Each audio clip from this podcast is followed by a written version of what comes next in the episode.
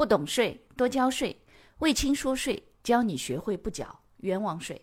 各位朋友，大家好，欢迎收听魏青说税。微信公众号、喜马拉雅 FM、知识星球这三个平台统一搜索“魏青说税”，即可收听本节目，并学习与节目内容有关的知识和案例。老师您好，我司是来料加工企业，主要材料是客供，少量辅材是自采。主要收取加工费收入，开增值税专用发票，税目是劳务大项下，合同约定付款的模式是八月份生产，九月份对账开票，十月份收到货款。请问汪老师，增值税纳税义务的时间？嗯，我司是否适合增值税暂行条例十九条规定的销售应税劳务为提供劳务，同时收取货款或者取得索取销售款凭证的当天？按照这条规定，我司销售纳税义务时间是客户同意开票的当天。老师看我理解对不对？如果不适用这一条，我司是否属于赊销方式？那么纳税义务时间就是采取赊销的为合同约定的收款日的当天。首先，第一个，你的收款的时间是在增值税开票的时间之后，所以就不要考虑这一点了。一定是开票在先的话，一定是在前面，纳税义务时间就已经到了。所以呢，你们的这个呢，应该是客户同意开票的当天。好，请教老师，出差搭乘顺风车支付的款项，是否可以凭对方签收单和支付凭证入账？金额小不到起征点，是否可以不开票？那么，按照国家税务总局二零一八年第二十八号公告第九条的规定，就是如果对方是个人，这个顺风车前提对方是个人，对吧？注意，顺风车如果在滴滴上打的。就不行，为什么？在滴滴上的话，原则上来讲，他滴滴是税务登记过的纳税人，那么你只能凭发票才可以税前扣除。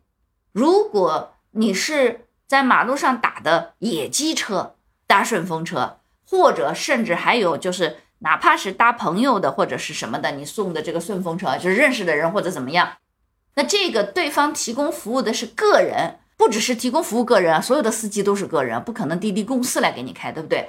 但是呢，这个车也是个人的，然后呢，这个提供服务也是以个人的名义提供服务的，这种情况下不到起征点可以不开票。但是如果你是什么在滴滴啊、高德上面打的这一类的顺风车，金额再小也得开票。好，下一题，王老师，我们是一家制冷设备的销售安装公司，一般纳税人。税务局认定是商贸的批发企业，我们公司经营的业务以承建冷库或者化工厂商用制冷设备为主，在销售风机和制冷压缩机的同时，实际上要给对方提供安装施工。施工过程当中会用到电线、钢材、丝杆、铜管、钢管以及保温等等材料。给对方开票呢，能不能只开风机、压缩机设备百分之十三税率的大项？其他材料和人工不给对方单独开票，包含在大项里头。那这部分材料公司能不能作为税务局认可的施工成本？还是必须要把用到的材料都给对方开出来，然后单独开百分之九的安装服务费发票，才能把人工和这部分的材料转为税务局认可的成本。因为辅材比较琐碎，签订合同的时候难免有遗漏，合同没有签订明细的发票，对方又不接受，所以要请教一下老师。首先第一个，这里有两块业务，第一。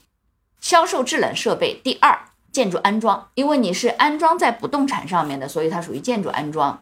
那么这两个呢，你有几种方式啊？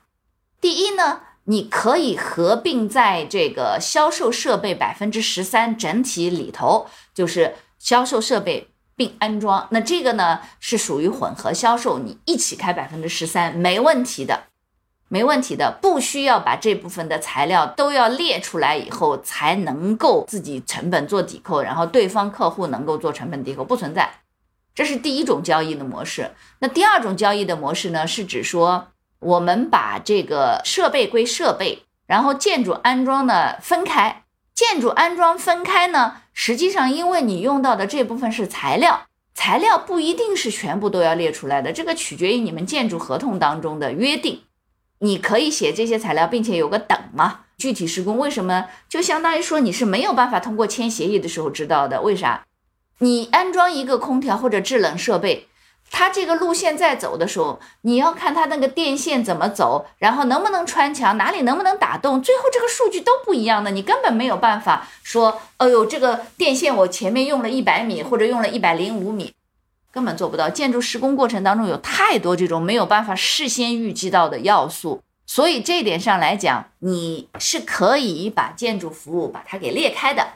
那么建筑服务裂开呢，又分两种情况。一种情况呢，就是两个都作为一般计税服务，销售设备是一般计税服务百分之十三，建筑服务呢百分之九也是一般计税服务。那这两种情况如果都是一般计税服务呢，那就意味着你买进来的设备和买进来所有的电线、钢材、丝线、铜杆之类的，全部都可以正常抵扣，因为它属于施工过程当中的材料。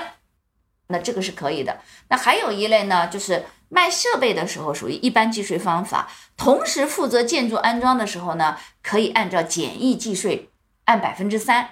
那如果按百分之三呢，那就意味着电线、钢丝啊、什么丝杆这一类买进来的时候不能抵扣，因为你的建筑安装服务简易征收了，所以呢进项不能抵扣，相对应的这部分用于它的进项就不能抵扣了。所以，但你看到没有？这里头会出现两个大的分支，第二个分支当中又会出现两种情况。所以呢，首先回答你是可以全部都作为百分之十三的大项来进行，也就是你在合同当中约定好说我们要负责销售这个货物，并且呢负责安装，安装的过程当中使用的材料和具体的数量，实际上可以不列出来的，这个没问题的。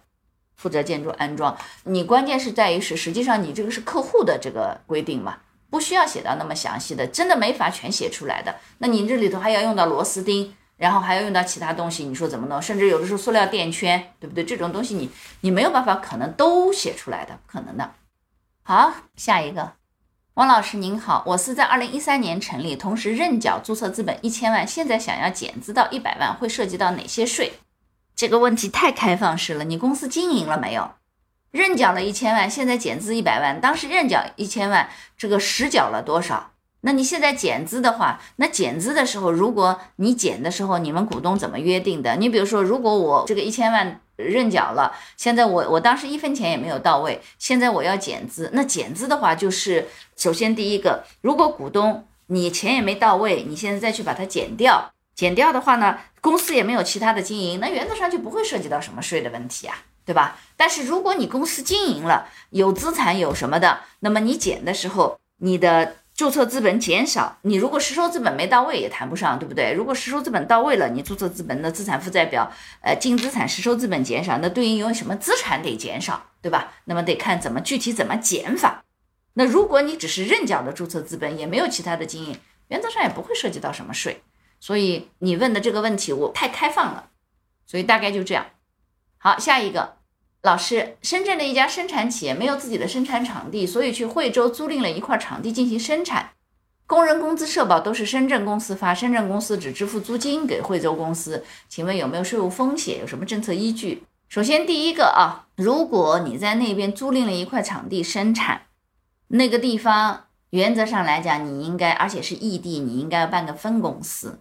对吧？你又没办分公司，你在地方生产，如果惠州的税务局看到了以后，他会认为你在当地有生产有收益，对吧？生产了你你你起码要有收益，那这种情况下，他会要求这部分的销售啊，或者是这部分生产出来的产品作为一个独立的单位，需要销售的时候需要缴纳增值税，对吧？那分公司的话，所得税还要在当地可能是需要分配或者是。这个预缴，然后再去这个汇总缴纳，所以这点呢，惠州的税务局查到呢可能会有问题。同时，另外一个，如果你在当地有工厂实质性经营的这种情况下，工商局可能会认为你是异地经营，那这个里头也会有点问题的。所以你可以先问一下律师啊，就是关于市场工商登记啊、公司法这方面相关的规定啊，是不是会构成异地经营啊？异地经营的话，你没有办理相关的登记，又要被工商局罚款的。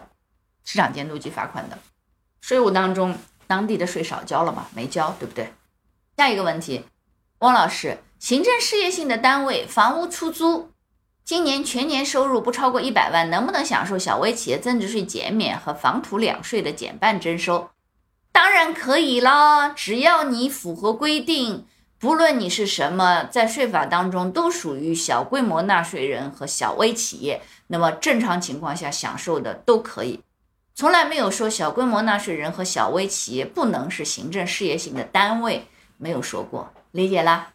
好了，那么我们本期的答疑就到这里。我还是发现有很多的同学呢，在提问的时候比较多会提到开放式的问题。由于我们是音频的答疑，而不是像知识星球那样的一问一答，我还可以来追问你。所以这个问题在问的时候呢，有些开放式的问题，老师也比较难以去做一个有针对性的解答。所以呢，喜马拉雅后面呢也会来做一个洗米团，专门来做这个推广，就是说类似于像这个解答呀、互动啊什么的。欢迎大家敬请期待，感谢你的收听。如果觉得我的课程对你有帮助，欢迎给我点个赞，并且呢，把这个课程可以转发给你的同学呀、朋友啊、同事啊，甚至老板，让更多的人了解和掌握税务的知识。不懂税，一定多交税。所以听卫青说税，不缴冤枉税。